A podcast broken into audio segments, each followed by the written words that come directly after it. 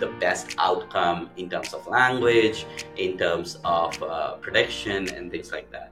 And uh, uh, real estate definitely is all about running the right probabilities um, so that you can de-risk and like grow your asset classes.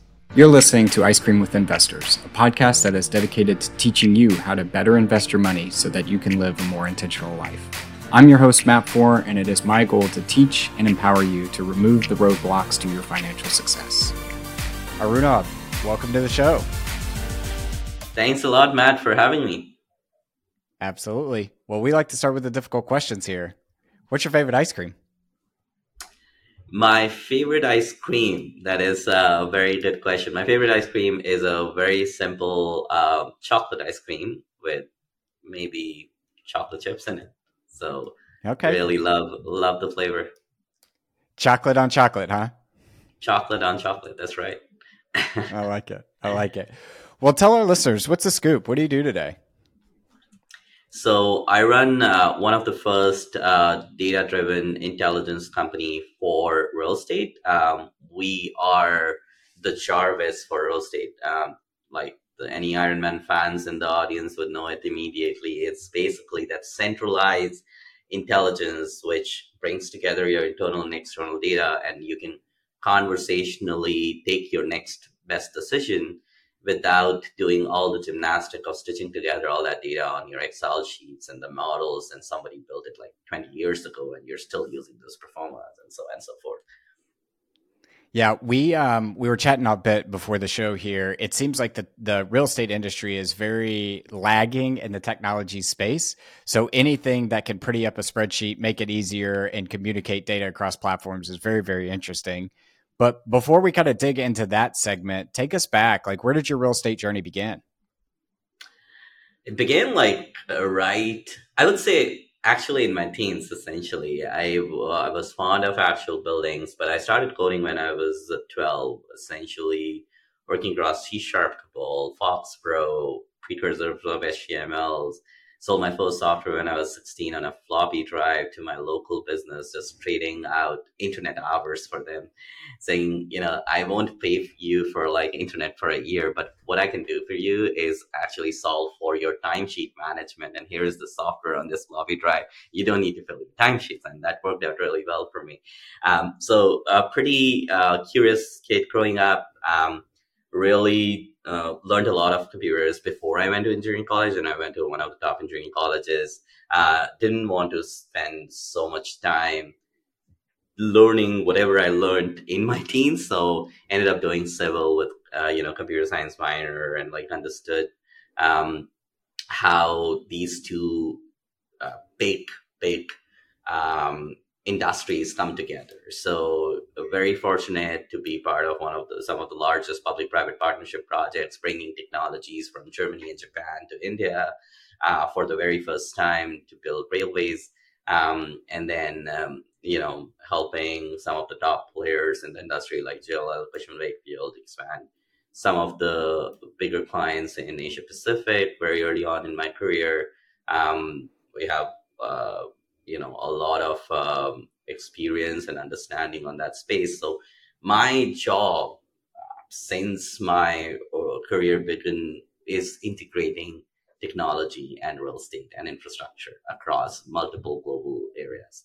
Um, so that's how like my journey in real estate actually began um, at 25, I found a company which got acquired, to, uh, you know, to a logistics private equity company, and then I continued my journey handling over a billion dollars of assets after my MBA uh, across North America with uh, real estate private equity. And you know, you just mentioned a few, you know, moments ago that the real estate industry is so behind. Um, when I moved to North America and started working private equity, I felt like I'm coming from 21st century to 1800s in the North American real estate. Uh, it's like back to the future in reverse. And then I was like, how is this even possible? A $43 trillion industry, one of the biggest asset classes in the world, is managed on crashing Excel sheets. And I was a part of, uh, I was director of asset management, and I was part of this, uh, you know, $130 million deal, repackaging it. And my Excels were crashing I cannot even believe this is what's happening with me. Um, so, you know, that's how my journey in real estate actually got started. So I want to go back to this idea of that you were working in Southeast Asia and India in real estate. Um, you you contracted some of the technology differences, but what else did you see were like some of the main differences between how real estate is done in some of those countries and, and areas of the world versus North America? Yeah, so it's a very interesting mix. Uh, North American real estate uh, investors are way more sophisticated that I would say because they know how to run the number, they know how to use the leverage, and leverage is king. Uh, I was talking to one of my buddies who has uh, um, global real estate for Hines in uh, South America, sees the same journey. Um, is basically really understanding the build of the financial structure, which is very different. But then efficiencies are are totally reversed. So because those are like developing countries i worked in like middle east and others where like there's heavy um, um, feedback or heavy uh, focus on building more efficient because there's big amount of equity in these assets. So the efficiency on those markets are much higher in terms of like how they're dealt with what kind of technologies are in there how sophisticated they are in operations and operating uh, those assets because the margins are even lower uh, when you don't have like fully levered uh, assets which are giving you uh, outsized IRRs in uh, in North America. What um so going to the LTV just looking at it from a simple standpoint like what you said they're not very levered like what are the typical LTVs across a portfolio? I think here in the states it's pretty common to see like 80%, 75 to 80%. Um, what do you see uh, elsewhere in the in the world? It is different for different people, companies, uh, individuals. It is way more varied than North America. Way more varied. You will see the entire range of like um, 70% equity in uh, to like 20% equity or 30% equity, depending on who is being underwritten, or what is the uh, rating, what is the risk appetite, and things like that uh, across board. So there is like a lot more variance than like standardization, and that's why I said like the sophistication level in here is like pretty straightforward. While there, they need to underwrite a lot of risk. Also, you know, a lot of those uh, countries across Asia, even in South America, the culturally debt is not looked in the same way like it is looked in here because that here is way to inflate your uh, return, which makes total financial sense. While like culturally, debt in countries like India or like you know um, some of the Asian countries, others are uh, basically um, looked at uh, something you should get rid of, and that's why like there's a very different culture of like how much equity you want to put in before making those decisions and all. Can you speak to the maturation of property laws at all? So, um, just to set some context, there was a, a book that was written in the early 2000s called The Mystery of Capital by Hernando de Soto. And, and you're smiling like you might have read it or yeah. heard about it. But essentially, it was talking about like why do some countries struggle to get economically viable and other countries don't? And the author's thesis was essentially that their property rights because when you have property rights, you now have an asset and a tangible thing that you can loan against and build net worth and equity and all those sorts of things, where those are still developing in other parts. So I'm just wondering if you could give like a high level on property laws uh, and the maturation you dealt with. That's one of the biggest pieces, how now um, you know the REITs in Brazil are performing really better because the social political environment actually drives a lot of it right? In in the countries like India, I have seen actually a very tremendous growth in this sophistication, and now it's like way more sophisticated over the last 10 years because the property rights are not only formed kept but also enforced in a really right way like in north america um, and uh, everyone gets the right uh, and then it all moved from a system of attorneys and power of attorneys to a registry based system to like now basically very digitized and it's like in some cases i would say is more advanced digitized than like a lot of west um, in terms of how how these properties are now registered, uh, taken care of, and maintained and enforced in them. And those are the things which has developed over the last 20 years um, in a lot of Asian countries um, in various shape and form. Um, and some of the countries are still catching up. I was talking to one of my buddies from uh, from Poland, and uh, they are now in the phase of like internet listing sites, and those are like new and coming up because earlier everyone used to have their own website, but now people are discovering there is something uh, that can be like Opendoor or there's something that can be like Zillow in those countries and um, getting to those innovations now. Yeah, make no mistake about it. Like Realtor.com, Zillow, uh, Opendoor, some of these places out there that have just essentially aggregated the supply and put it into a single portal that you can view. You don't get that elsewhere and throughout the world, and it's amazing if like you're looking for property in Brazil uh, or Belize. I'm sorry, you'll have to go realtor yeah. by realtor to see what they have listed, and it's just highly inefficient. That's right. That's right. So, when you came to North America, you mentioned you were doing some asset management for some of these larger organizations. Um, I'll start off with what does that mean in case an investor, a listener out here um, might not understand that concept of asset management? Yeah, um, I will actually explain it in a very simple term. Uh, the work of asset management uh, or an asset manager is de-risk an asset you can de-risk an asset in two different ways. So one is physical de-riskment and the second is financial de-riskment. So as an asset manager, you're responsible to, of course, like there are part of acquisitions which you can involve in, uh, where like you understand how the risk profile of the asset looks like, what is the discounted cash flow, all that uh, good stuff. Uh, but when you're operating an asset and managing uh, a portfolio, you need to make sure that your assets are one performing how they were described while during the acquisition, like performing to your LPs or your investors at the right way, and you're consistently delivering on that. And the second is how you're improving the outcome. So when you want to improve the outcome, you basically want to make sure that physically it's de-risked. So the property is maintained correctly, it's operated right way, it's getting the right upgrades when required, it's getting the right renovations when it's required, or getting the right fixes. If there is a, a highest and best use upgrade or the lobby needs to be done, those are the major decisions you need to like make so that your asset keeps on performing where it is and improves. So de-risking that piece. Um, and the second is financial de-riskment, like making sure that you have the right leverage and making sure if you have to refinance that asset or dispose that asset, you're doing it right uh, in the right manner. Everything comes down to, and also like occupancy rates and vacancies, and making sure that you're not hitting your um, very interesting thing in multi- institutional multifamily is you probably would be okay keeping your asset vacant for a longer time than hitting your net uh, rent rental revenue from the asset because it all comes down to the value of the asset and it's always done on the average rent of the building.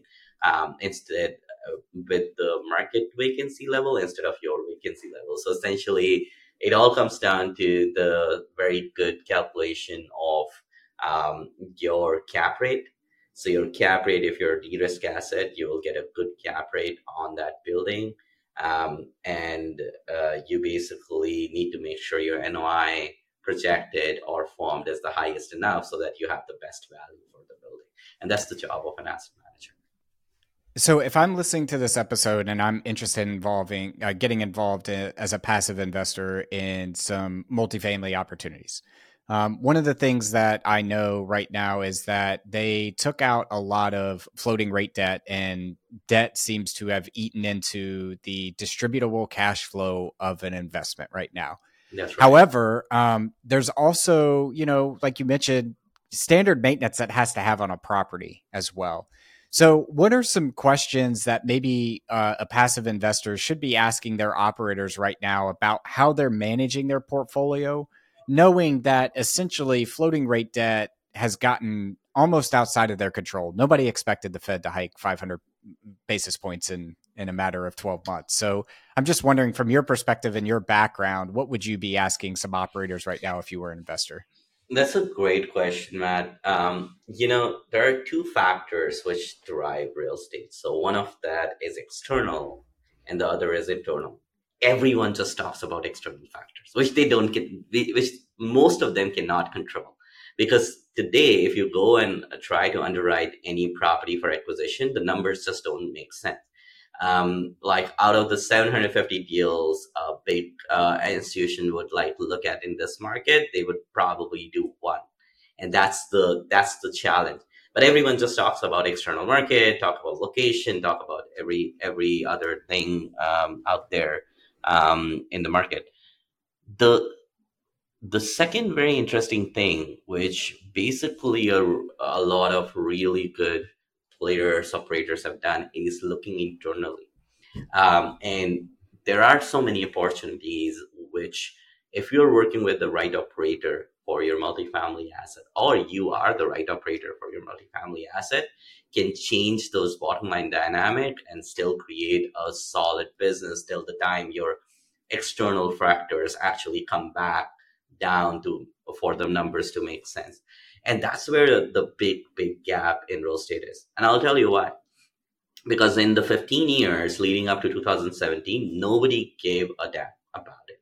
Because you were making a lot of money by just holding real estate because supplies were much lower than demands and everything was at like literally 0% interest rate and everyone was happy and every other person you talk to is thinks that they are the smartest investors in real estate. But that's not true because after 2017, the things have changed. The external environment has actually changed. And it is the time for you to look inward and say what you can do better in terms of selecting your next upgrade, selecting uh, how your leasing funnels are working, where you're spending your uh, marketing dollars, where uh, what is the next capital expenditure in your building would look like and you know what? Most of the operators don't have those answers and they are going with all those gut feelings. So I, if I was an, um, multifamily investor working with an operator, what I would ask them that what is their data driven strategy right? How do you make decisions on my property on what needs to be changed and what need, like where my dollar should go uh, if I have to maintain my bottom lines? And what is your metric? What's your process looks like on those? Like, should I increase rents in these uh, units? Why or why not? You should have that answer. And not a lot of people do have those answers. And that's where you still have so much inefficiencies in this industry because the external factors for the 10 years have been favorable. This is the first time the industry is adapting to making sure they're strong internally as well. Yeah, I mean, I disagree with one thing. I, I am a genius investor, um, so I know you were referring to everybody yeah. Else yeah. yeah, I'm not counting you in there, yeah. No, it it is kind of funny you say that because um, when I talk about my real estate journey, I live in Nashville, Tennessee. Nashville has been a booming market. The reason why I kind of started getting really excited about real estate is because back in the 2016, 17, 18, I saw my portfolio just growing tremendously and cash flowing and I was having a conversation with an investor the other day around like this is the first real time that a treasury has competitive returns as. Um, so yeah, as real estate. Now there's some tax benefits and appreciation that you're not going to get in a treasury on most treasuries. Um, so I, there, there's still a compelling reason there, but it's the first time I've seen it played out where there is an actual cost of capital that is meaningful for investors to have to make an if then decision on where I should put my cash. Hey, fellow investors, before we dive into our next segment of the show, I wanted to take a quick moment to talk to you about a fantastic opportunity for you to invest with me. As you know, here at Ice Cream with Investors, I'm passionate about real estate investing and helping you navigate the exciting world of wealth creation through real estate. And that's why, for the first time, I'm thrilled to tell you about an opportunity for you to invest alongside of me. Over the past three years, I've been investing in multifamily, mobile home parks, car washes. I've even become the bank and lent out money to fellow real estate investors on a short term basis. And now you can come join me. If you would like to jump on a call and learn more about this opportunity, head to icecreamwithinvestors.com slash invest and find a time for us to connect. And now back to the show. That's exactly that's called CAPM, which is capital asset pricing model. And if you're a risk free return, is um, high enough to actually meet your real estate return where the beta for real estate risk will go in nobody knows and then your return expectation for those assets becomes like all of a sudden 12% and those are tough to beat. And that's where really the creme de la creme real estate is still trading because they are maintained operated in such a great way that those 12% returns are literally like guaranteed and those are the uh, top performance in current current market as well yeah. And I also want to just do a little plug for us here is that that's why we shifted back in 2020 to more A class um, multifamily properties versus the C class where you needed to pump up millions of dollars of capex in is because we had the sinking suspicion that one asset values were rising um, too quickly, too fast. And uh, two, we didn't want to be left holding an asset in the C class space at a six cap uh, right. When we still had millions of dollars, we still needed to inject in the into the property. Um, so we decided, looking internally, that we were going to look at lower expense assets, which are usually newer developed assets, where mm-hmm. we're not mm-hmm. going to have to do a bunch of repairs, a bunch of maintenance, and those sorts of things. We can siphon off good enough cash flows for the first couple of years and then not have to do any of those deferred maintenance and then just basically pass it on to the next uh, operator of those properties when the time came. Um, and it appears to be playing out decently well for us as I specifically as I talk to people in the C class space. But uh, I don't know. I would love your kind of opinion on that move and that strategy and just what oh, you're yeah. seeing across the market there. I think that is a great strategy. One, it's more resilient asset class, E class buildings. Um, I would say even B plus, like they're like all more resilient asset class. I feel uh, the opportunity is great if you can get an A class building because a lot of it is institutionalized. If you can get an A class building, that's great. But the opportunity is also in areas which can be moved into A class.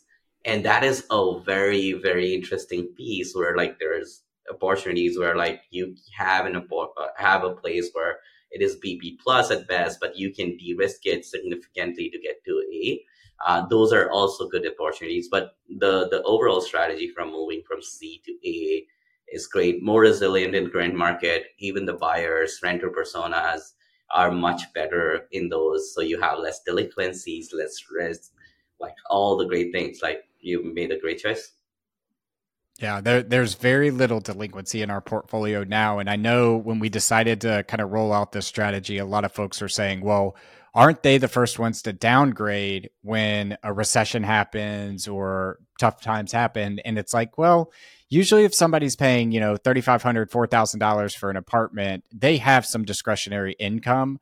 Um, I'm not saying that we won't see any people fall out from our leasing funnels because of that, but it won't be everyone like some people originally thought. That's right. They don't, yeah, they don't downgrade. They just uh, actually go onto their credit cards. yeah, yeah, yeah. yeah. Uh, which has bigger limits. So yeah, right, right. Um, so I guess th- the whole point of this first part of this conversation was to kind of set you up to talk about what you're doing today. Um, so you are now the technical co-founder of a software called RealSage.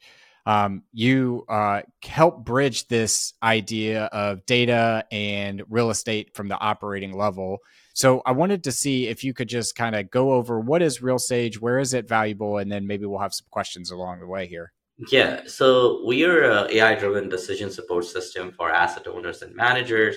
Some of the largest players in US and Canada are already our customers and use the platform uh, to bring together all their internal and external data. And we provide very advanced predictive modeling to bring the industry from hindsight looking data set to foresight looking data set where you basically not only are able to see what's going on across your portfolio and have conversation with your data but also are able to basically look at parameters which in future in near future can impact your um, impact your bottom line. So we actively produce insights based on your data telling you if you take action A, action B, you would probably save X amount of dollars, which for uh, current teams is very difficult to see because a lot of people are removed from the bigger picture because real estate is a lot of day to day.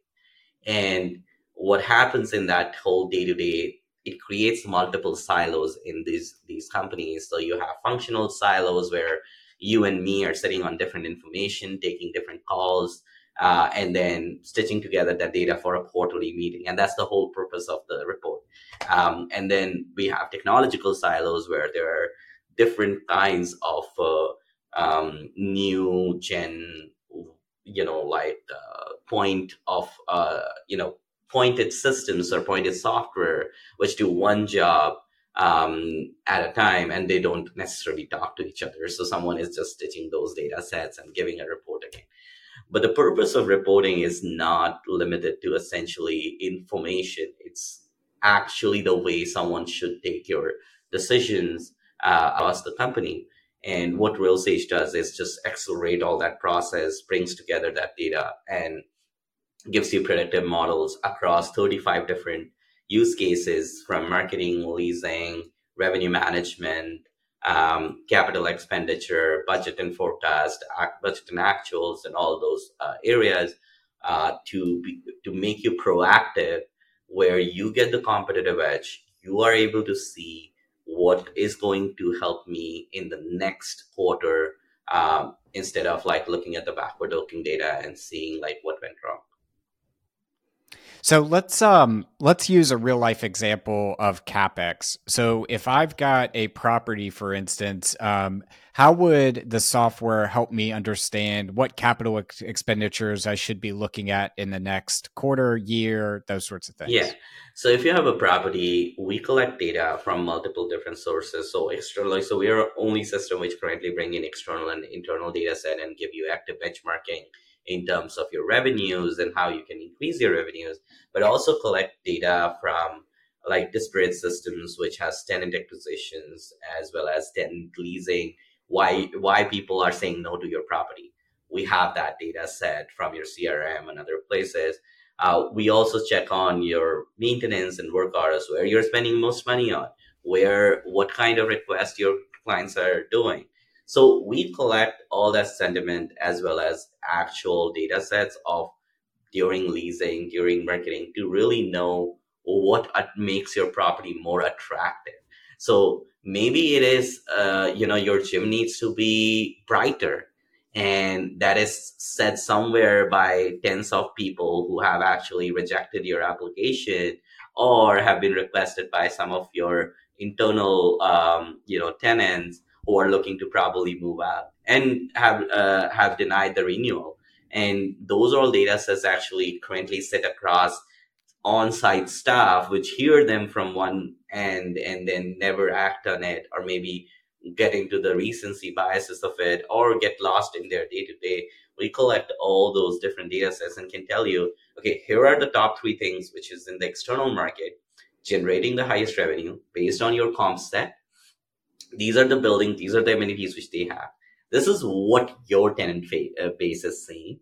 And this is where your next capital dollar should go. And it would result in this much appreciation in your top line and reduction in your turnover because turnover costs are like one of the biggest costs what most of the landlords actually face once somebody moves out they need to like renovate or change uh, some of the things and then get somebody in if you can remove reduce this turnover make them more satisfied for a longer time especially in the non um, non rent controlled areas and then also can make your property more attractive in terms of like the newcomer you would of course have the benefit on the better bottom line on there. And that's what our software is able to suggest yeah, and I think when uh, you're talking about this idea of, hey, I'm going to pump a thousand dollars into here, but I can receive a five percent increase over here, those sorts of things.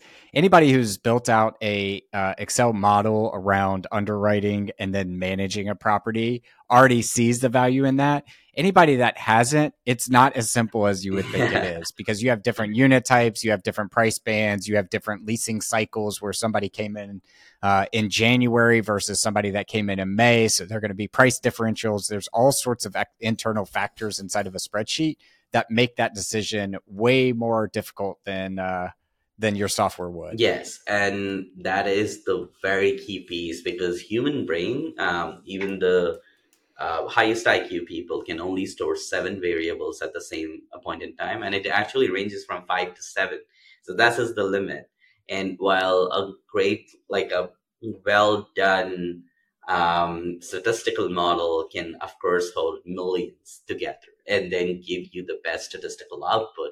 And at the end of the day, we were talking about this before the show started. At the end of the day, all AI is um, very well done statistical models, uh, which works through the best outcome in terms of language, in terms of uh, prediction, and things like that. And uh, uh, real estate definitely is all about running the right probabilities um, so that you can de-risk and like grow your asset classes. How did you all so pulling that thread a little bit from a statistical standpoint, like what is the data set you use to come up with your statistical analysis or how did you all get to hey if you do this then this is the probable outcome yeah we uh, come from the industry my other co-founder uh, you know went to columbia worked across like multiple some of the largest players in New York and other places. Uh, we have very good understanding of multifamily um, ourselves. So we have like tens and hundreds and thousands of data sets, which we have trained our model. We have worked with some of the top PhDs across US and Canada uh, to like come up with it. And then as we grow, um, because we work with institutionalized landlord, they can integrate their internal and external data sets with us. We are able to give them more um, tailored and customized suggestions across their portfolios. Um, so, like, it, it was my day to day job. So it was my co-founders, right? And I come from engineering background, so I understand the other side of table that okay, not a lot of uh, colleagues in real estate uh, are so technical. And wh- where it changes the entire game is me understanding how it is done if I'm a uh, asset manager and how it is done at scale, given that I can basically build this uh, system which can do it for you. Yeah, and I think one of the cool parts about AI that um, doesn't get well publicized is it's an internal feeding model too. Yeah. The more data that you feed it and the more decision outcomes it learns and the decisions that you make using the data, the smarter it's going to become. So if you want to roll this out day one, it would be great. But day 1000, it's going to be even better. Yeah. Uh, yeah. And that's the real goal. Like, so insights we generate maybe like for you, maybe it's 30% correct on day one, but on day 100, it would be like 80% tailored to you and you are getting a 10x better solution. Is like having an assistant which gives that you know superpower to your asset manager to your team to really do the job uh, which you at the first place hired them for right? So um, that's where we stand in here yeah so um, just to get this question out of the way will that end up replacing that asset manager at one day never because um, I, I never think that because you know, it's a very interesting thing because we have seen such waves of technology over and over and have this these these questions over and over. Um, in 80s, uh, when the ATM machines came out, uh, every bank teller was on the street saying uh, what we would do and our jobs are going to be lost. Actual numbers, we have almost the same number of bank tellers in the last 40 years and it has not actually taken away the jobs and you know it's just elevates people it increases productivity. And that's what the gdp is. It's how we have become a 7 trillion dollar industry. It's not because the jobs were taken out. And now we are 7 billion people in the last 100 years. We have like just quadrupled from like some you know 2 billion people to like uh, you know 7 billion people now. And we are still like so productive. And all that is through increasing productivity. So essentially what it is going to do is give you more hours to do the real job of an asset manager instead of struggling through your excel sheets and making them like crash it increases that productivity and um, does so my question is is the iron man suit going to actually remove the iron man the uh, robert downey jr from it I don't think so. And that's where that's where uh, technology also comes in. Yeah, you can tell great minds think alike over here because that's the exact example I use during these conversations is the ATM. When it was invented, everybody thought that bankers would be out of a job. There are more bankers today than there were by then. Exactly. Then by the by standards of like 4x or something like that. And it's because now there's cdl loans there's s block loans there's HELOCs there's auto loans there's all these other high value tasks that that person could go do versus counting out one dollar bills and giving it exactly. to the uh, client on the other side. That's exactly the point. Um, fantastic conversation. I want to switch us now to our last round. We're calling this the four toppings. Our first one is what is your favorite book or what is a book you've read recently that's given you a paradigm shift? Okay, that's a uh, that's a tough one. Um, I one of uh, one of the good books uh, which I've read is uh, called Think Again, which definitely gives you this this understanding of whatever you know is not the absolute truth, and you can think again about how you basically proceed like pro- like process because some of the times if you're like few years in the industry or a decade in the industry you're just set in your own way and you don't question enough. And that's a very good book. I actually um, suggest people who have been in the same industry for a long time to like uh, read. Uh, the other book is like play bigger. I think the, that is also a very good book which talks about category defining companies um, specifically like us, given we are in such an interesting phase where this whole decision making category is being defined and we're leading the charge in this, um, is a very interesting book to read.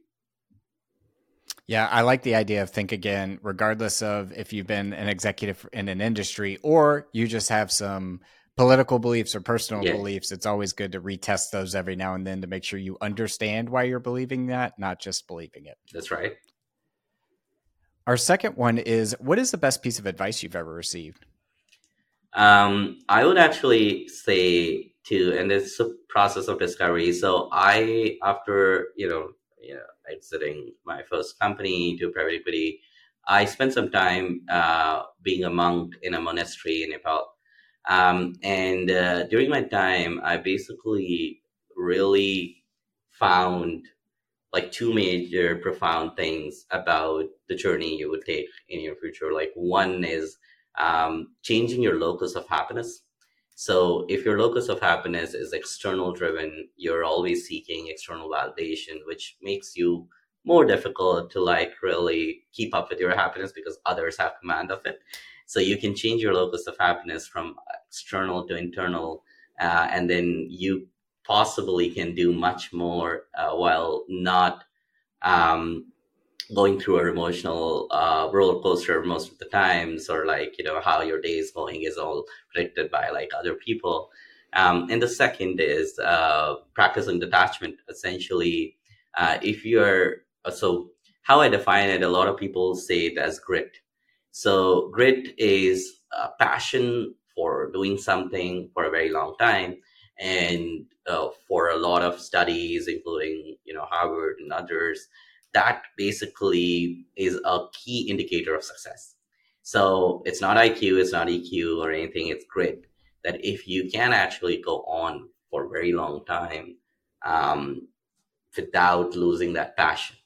But what happens is if you don't have, cannot practice detachment, any passionate journey which you're really attached to, like entrepreneurship, is really rough. It has highs and highs and lows, like really, uh, you know, low.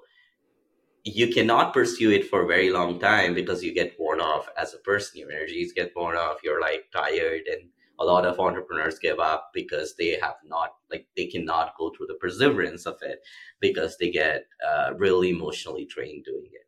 Um, if you can actually detach uh, yourself from the highs and the lows what it does it actually shortens the blow on your uh, like wearing off and enables you to go on for really longer and showcase that grit which is the ultimate indicator of success um, in the journey so um, i think like those are the two greatest uh, pieces um, of advice, and they are both very tough to do.